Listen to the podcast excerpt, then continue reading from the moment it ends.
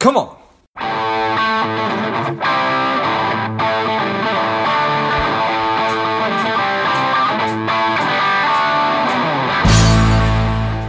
Quick ask before we get started today. I am working to help people lead happier and more contented lives.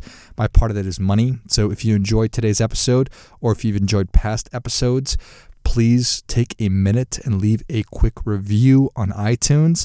Subscribe.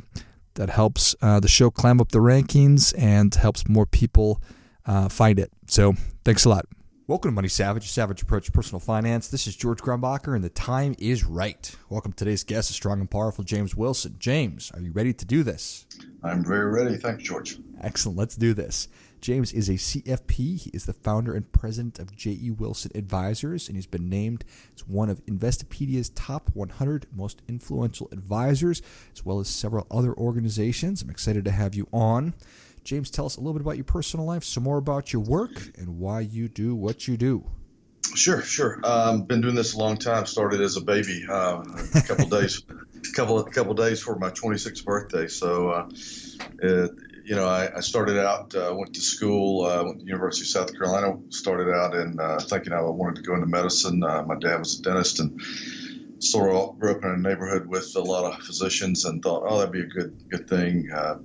Worked uh, in the emergency room as a flunky, I guess the summer after my first year and uh, maybe some of that next year, sophomore year, and really quickly decided, nope, uh, that that is not what I want to do. And so, uh, and I've had many physician clients. We have a lot of physician clients, and I've had many physician clients say, well, yo, your de- your dad a debt of gratitude for, uh, you know, letting you get out there and figure that out early. So, kind of made a, a whole change, went into major in economics, and um, really liked that whole field, and um, still consider you know what we do here is kind of personal economics because uh, economics really is just the sort of the science of how people choose uh, and and how they make decisions. So that's a lot of it's a perfect background for what I do. I worked as a uh, stockbroker for a couple of two and a half years for a national firm that's now gone called Bache Halsey Stuart Shields, which was gobbled up by Prudential Securities and Prudential um, shortly after I left. And but it was a great experience, and, and went through the CFP program when I was there. They encouraged it, and um, towards the end of that work, just decided, you know, I, I think I've learned a lot about the investments and stuff through being a broker, but this is obviously not what I want to do. And um, as soon as I got my CFP, uh, I just decided why not go out on my own and see if we can uh, make a go of it by giving advice to people, uh, providing advice to people, and not selling them stuff. So uh, that was uh, 35 or so years ago, and um, here we are. Nice. 35 years goes by in the blink of an eye, or it feels like 35 years. I don't know. Yeah. sometimes, sometimes each, but no, it, it depends on the uh, day. It does, and but you know I think about it a, a, lot of, of you know what if I'd gone stayed in the medicine route and gone to med school and become you know an orthopedic surgeon say. You know I don't know how many orthopedic surgeons there are in America but uh, just take a guess. Maybe there's you know thirty thousand or something and so I'd have been you know one of thirty thousand and and um, but I started out particularly in the end of the world we are in the fee only financial planning world where there weren't that many bodies and uh, so I was able to have some leadership positions was president of NAPFA, the Primary Professional Association for Fee Only Advisors. Very early on, was first fee only advisor on the Certified Financial Planning Board of Standards. So I got to have leadership roles early on as a as a very young person, which I don't think I would have been able to do. You know, say again if I were an orthopedic surgeon or something like that. So um, was very blessed and uh, to to kind of get in this field at the right time. Well, I respect and appreciate that very much. So and eh, starting doing that in a time when very very few people were and there's certainly a lot more conversations about it today that i think people are aware of but so just as you've seen the industry change and evolve or maybe more so as you've seen the world change and evolve do you do you think that, that it's just as hard today for people to be successful with money, or are there are, are, are there more factors that make it harder today than than than in past years? I think it's harder. Uh, I think it's significantly harder, and um, maybe a lot of that goes to the um, information overload. You know, it's no secret. Uh, I had had an air conditioning guy at the house yesterday looking at something, and very, you know, very uh, smart kind of air conditioning guy. And he and he took out his phone and he said, you know, um, he's probably a little bit younger than me, but not much. And he said, you know, we used to have computers that you know didn't have as much you know capacities we have this thing we carry around in our pocket today, and that's very true. But while he was there, his you know phone, he got text messages and a couple calls, and he was like, you know, I wish I could get away from this thing. And I, I kind of just processed that information. I said, this is just another example of how, you know, our human uh, capacity is somewhat limited to process information. So we we uh, ignore things, we focus on things. Unfortunately, because we don't do much in the way of financial education, we have a lot of people. Uh, many of the people that listen to to this podcast, I'm sure, that are successful, bright people, but they really have very little practical knowledge about personal finance or personal economics, as I would call it. So I think it's uh, very difficult for people to figure out who to pay attention to, who not to pay attention to.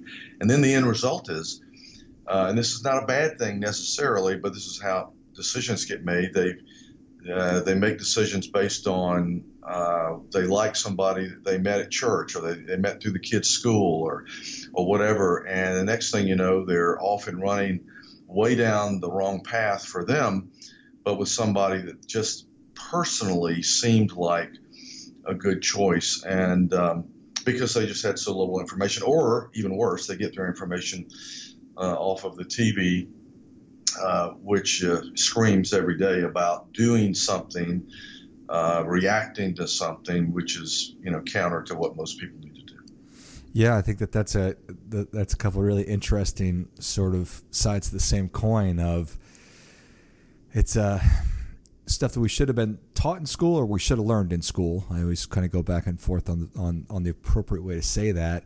Right. Uh, um, but yes, if if we let all the information that's wanting to get into our heads into our heads, we'll go crazy.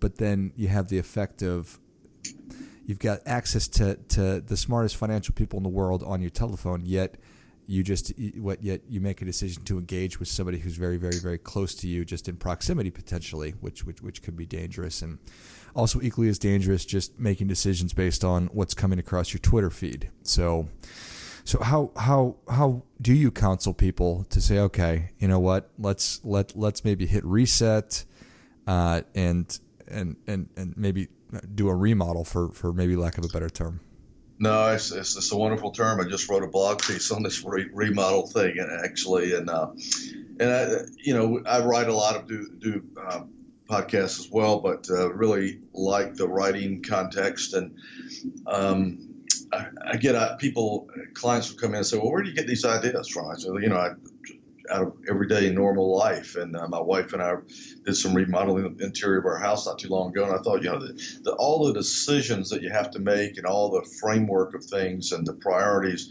is, is very much like what we do. And, and, you know, there's a book called Choice Paradox. And, and I, I think of that a lot that we have too many choices. And, and, and sometimes people say, well, how can you have too many choices? Well, again, going back to our human ability to process information. We just don't have an unlimited. We don't have unlimited bandwidth to put it in the in the modern parlance. Right. And so so uh, we have to have choices. And this is a I think a pretty good example that people will can understand.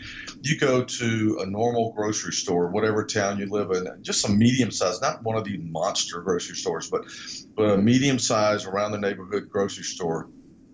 They've got you know 50, 70, 80, 100 different salad dressings. They've got 30 or 40 different uh, types of peanut butter. That you know, you go on down the list, and you go to um, you know Costco, for instance. Uh, not you know advertising Costco, but if you go to Costco, they've got three different three brands of peanut butter or two, and, and you go, well, wait a minute, how, how, how's that?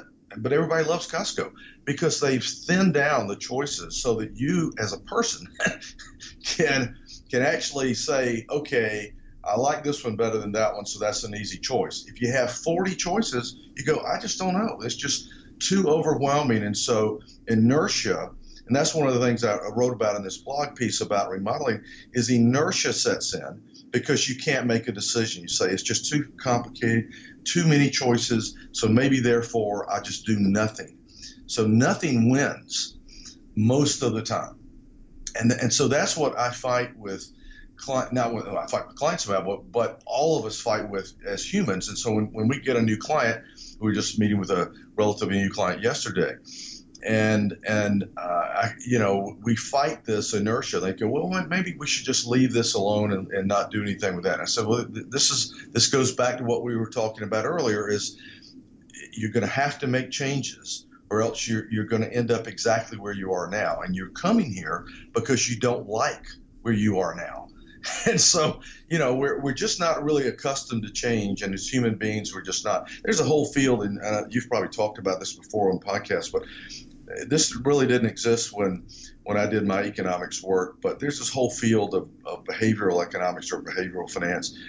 Uh, Dan Ariely and uh, others uh, at Duke have, have, led this path, and there's some great uh, videos that you can find of his, and he's written a lot of books as well. They're very practical, and he teaches people about. Uh, we actually have a snippet in the meeting we did yesterday with a client, new client, where we where he's talking about how uh, there's no part of our evolutionary brain set up for financial decision making, and that's why we're so bad at it. And so what I do in showing people a snippet of, of, of him saying that is I'm giving them permission to say, yeah, I'm kind of bad at it, but I'm a human being and we're all bad at it. yeah. Yeah, I appreciate that very much. I think that that's a great a, great way to sort of illustrate it. Um, a, a, new a potential new client shows up in in your office, and they arrive there because there's some kind of a thread of discontent. They're not happy with what where they are, what they're doing, the person they're working with. Who knows? But they're still reticent to be making choices because they don't want to make the wrong one, whatever. But the reality is that that not making a choice is certainly a choice, and and could be a really really bad one just for the long term. Is it a matter of just being able to to to identify a small first bite or a, fall, a small first step to get people comfortable starting to move in the direction of change? That's a, that's an excellent excellent point, George. The um, that's exactly what we recommend because if you look, well, what we tend to do as humans, again, I'm putting myself and, and you in this box as well. We tend to look at, at, big goals and we say, oh my goodness, we've got to do all this. There's all the, you know, 150 choices we got to make. Mm-hmm. And again, inertia takes over. So, but, so we say, no, no, no, forget about that. Let's think of what is the first step and then what is the next step. Because if we can do that, if we can get people to make the first step, even though it may be very small, then okay, they're they're on the path. We had a we had a client years ago, and uh, this was very long ago. I mean, maybe 25 years ago, and at the time he was, I couldn't believe it. He was a neurosurgeon out of state, and he had enormous income, but a real inability to save because he he just had so much income. He just spent money on anything and everything. And so he he was referred to us by another client, a friend of his, and and and the, the referrer said, you know, this guy has enormous income, but but he really can't save money, and and he's digging, digging himself a hole. So he came and and so we just started saying, look, save hundred dollars a paycheck. I mean, this is a guy making 25 years ago making a million dollars a year, yeah. which I guess today would be you know more than two million dollars a year, two and a half and we were talking about him to save hundred dollars a paycheck twice a month. and you know, and you say, well, that's silly. I mean, that does that doesn't do any good. All we were trying to do is just establish a little bit of habit.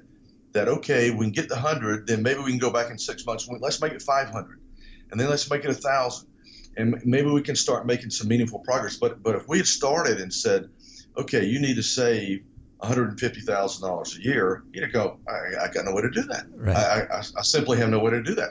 And he didn't because he had nowhere to hang it. So that's an excellent point. I think the first step and next step and then the step after that, that's the way we try to, to, to, to get people off of that inertia. You know, inertia, of course, we, we know from physics is, is a powerful uh, physical force, but it's a powerful emotional force as well. And uh, and we, we talk to people much, much more today than we did, say, 15 years ago about emotions. Because I think smart people, we're blessed to have basically, uh, you know, clients that I think are pretty much all smart people.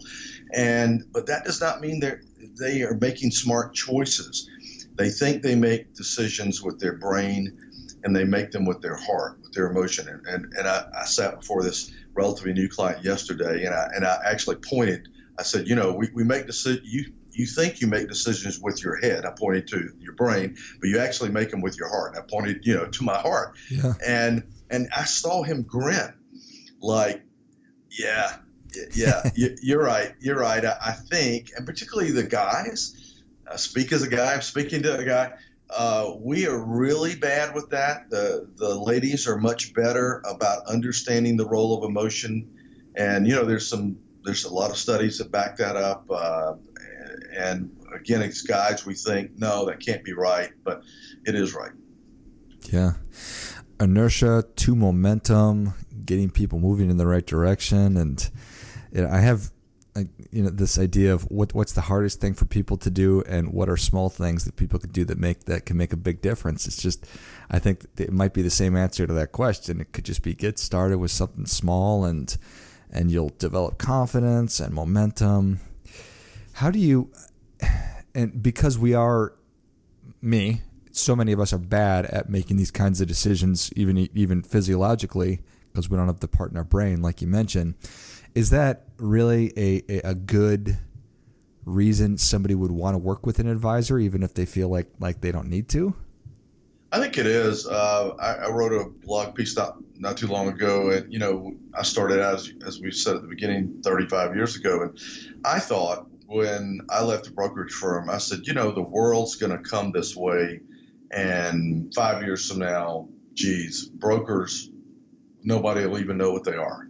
Uh, that's not true. I mean, the brokers have understood language and processing a lot better than those of us who are advisors.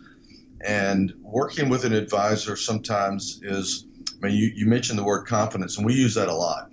Uh, I like alliteration, and I, I, I, like to talk about clarity, candor, and confidence. Mm-hmm. And so the confidence part, people understand. The clarity part, like, like, okay, I'm not sure what that is. The candor part, they're like, ew, I'm not sure I like that. And uh, but it's sort of like going to a doctor. You know, you go to a doctor, and and sometimes doctors are very reluctant to say, you know, you really need to lose weight and get in shape and do this. Instead, they say, you know, why don't you just take this pill? Maybe this will be hmm. better. Right. And they and they walk out the room, and and you go and you walk around, and you go, ah, I like that doctor because he didn't challenge you. He didn't he didn't challenge you. And, one of the things we try to do with people, and in fact, when we meet with people the very first time before we accept them as clients, I, tell them, I say, look, uh, you may not like uh, a lot of the things I, I tell you to do, and but believe me, I, you know, I, I'm I'm just going to tell you what I believe is in your best interest. It's your money, it's your decisions, it's your life. I'm not living your life but uh, when you make the decision, that that decision is that. But um, uh, I, I, think I think a lot of times advisors, and if, we, if you want to flip the advisor, since m- most brokers consider themselves advisors, they hold out that way. Uh, they are not candid with people. They they say, well, you know, you're having this itch, so why don't we uh, find some something that will make that itch go away, some product, some investment product. And so we had a somebody in here not too long ago, and they said, you know, we have this, we have a, an advisor that we kind of like, and he's at one of these big, you know, bank institutions, and you know, we we meet with him once a year, and we, you know, it seems fine. And then at the very end of the meeting, he always says, well, you know, I think you should buy X Y Z. And, and we, you know, we've had this guy seven or eight years, and we look back and we've got seven or eight, you know, different products, yeah, you know, insurance products, investment products. And I said, yeah, I mean, this is, I said, I've heard this story before, you know, this is, this is not unusual. This is, and so what happens is you end up with this mishmash of stuff. Maybe one or two of those things made some sense, but all of them together maybe don't make any sense. Maybe some of them are counteracting with one another, just like, again, taking different pills or drugs may counteract with, with another. And, uh, but all the, all that person's concerned about is selling you something at the time. So I just say, people, look, we may not be the right place for you, uh, but find somewhere, somebody, somewhere where you can have some sort of relationship over time and, and some dialogue over time that you can trust. And that's that's the best thing I can tell people. I like it. Well, James, Savage Nation is ready for your difference making tip. What do you have for them?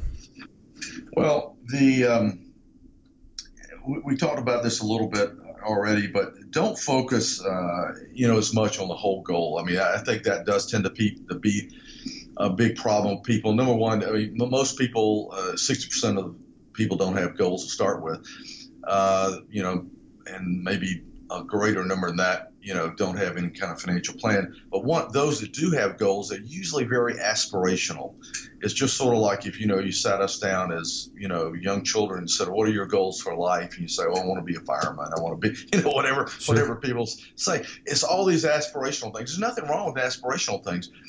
But really, you're, as it traces back to money, it, the goals need to be more specific and candid about, okay, uh, I want to live this sort of lifestyle. I want to live, you know, in Arizona or South Carolina or in, you know, Argentina. And uh, this is the kind of life I want to live, and these are the kind of people I want to I want to be surrounded with.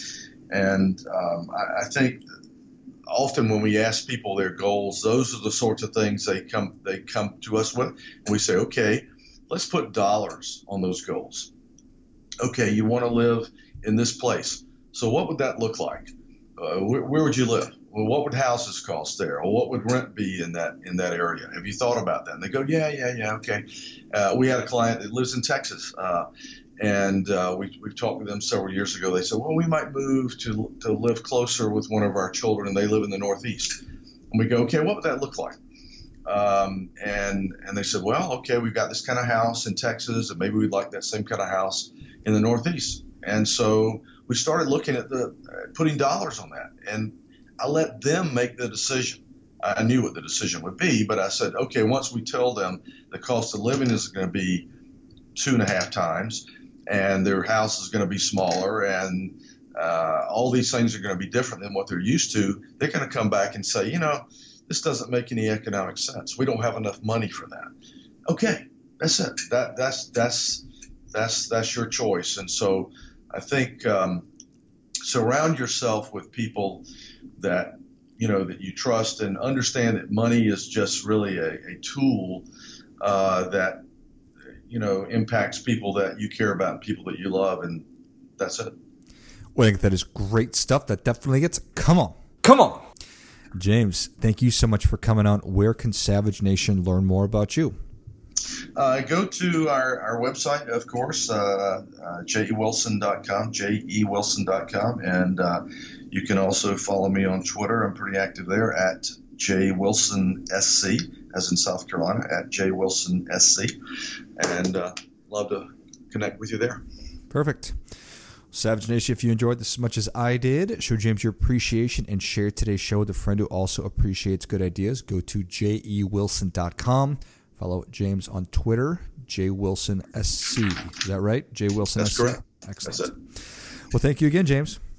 Enjoyed it. Thanks, George. And until next time, keep fighting the good fight because we are all in this together.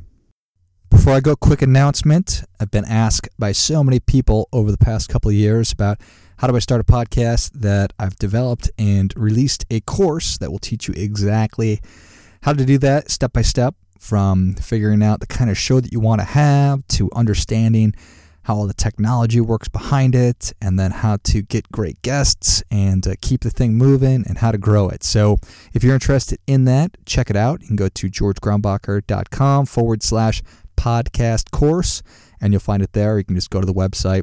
I'll also list that in the notes of the show. What's up, Savage Nation? Please support the show by subscribing, leave us a review and definitely feel free to share us with somebody you think would like it. Come on.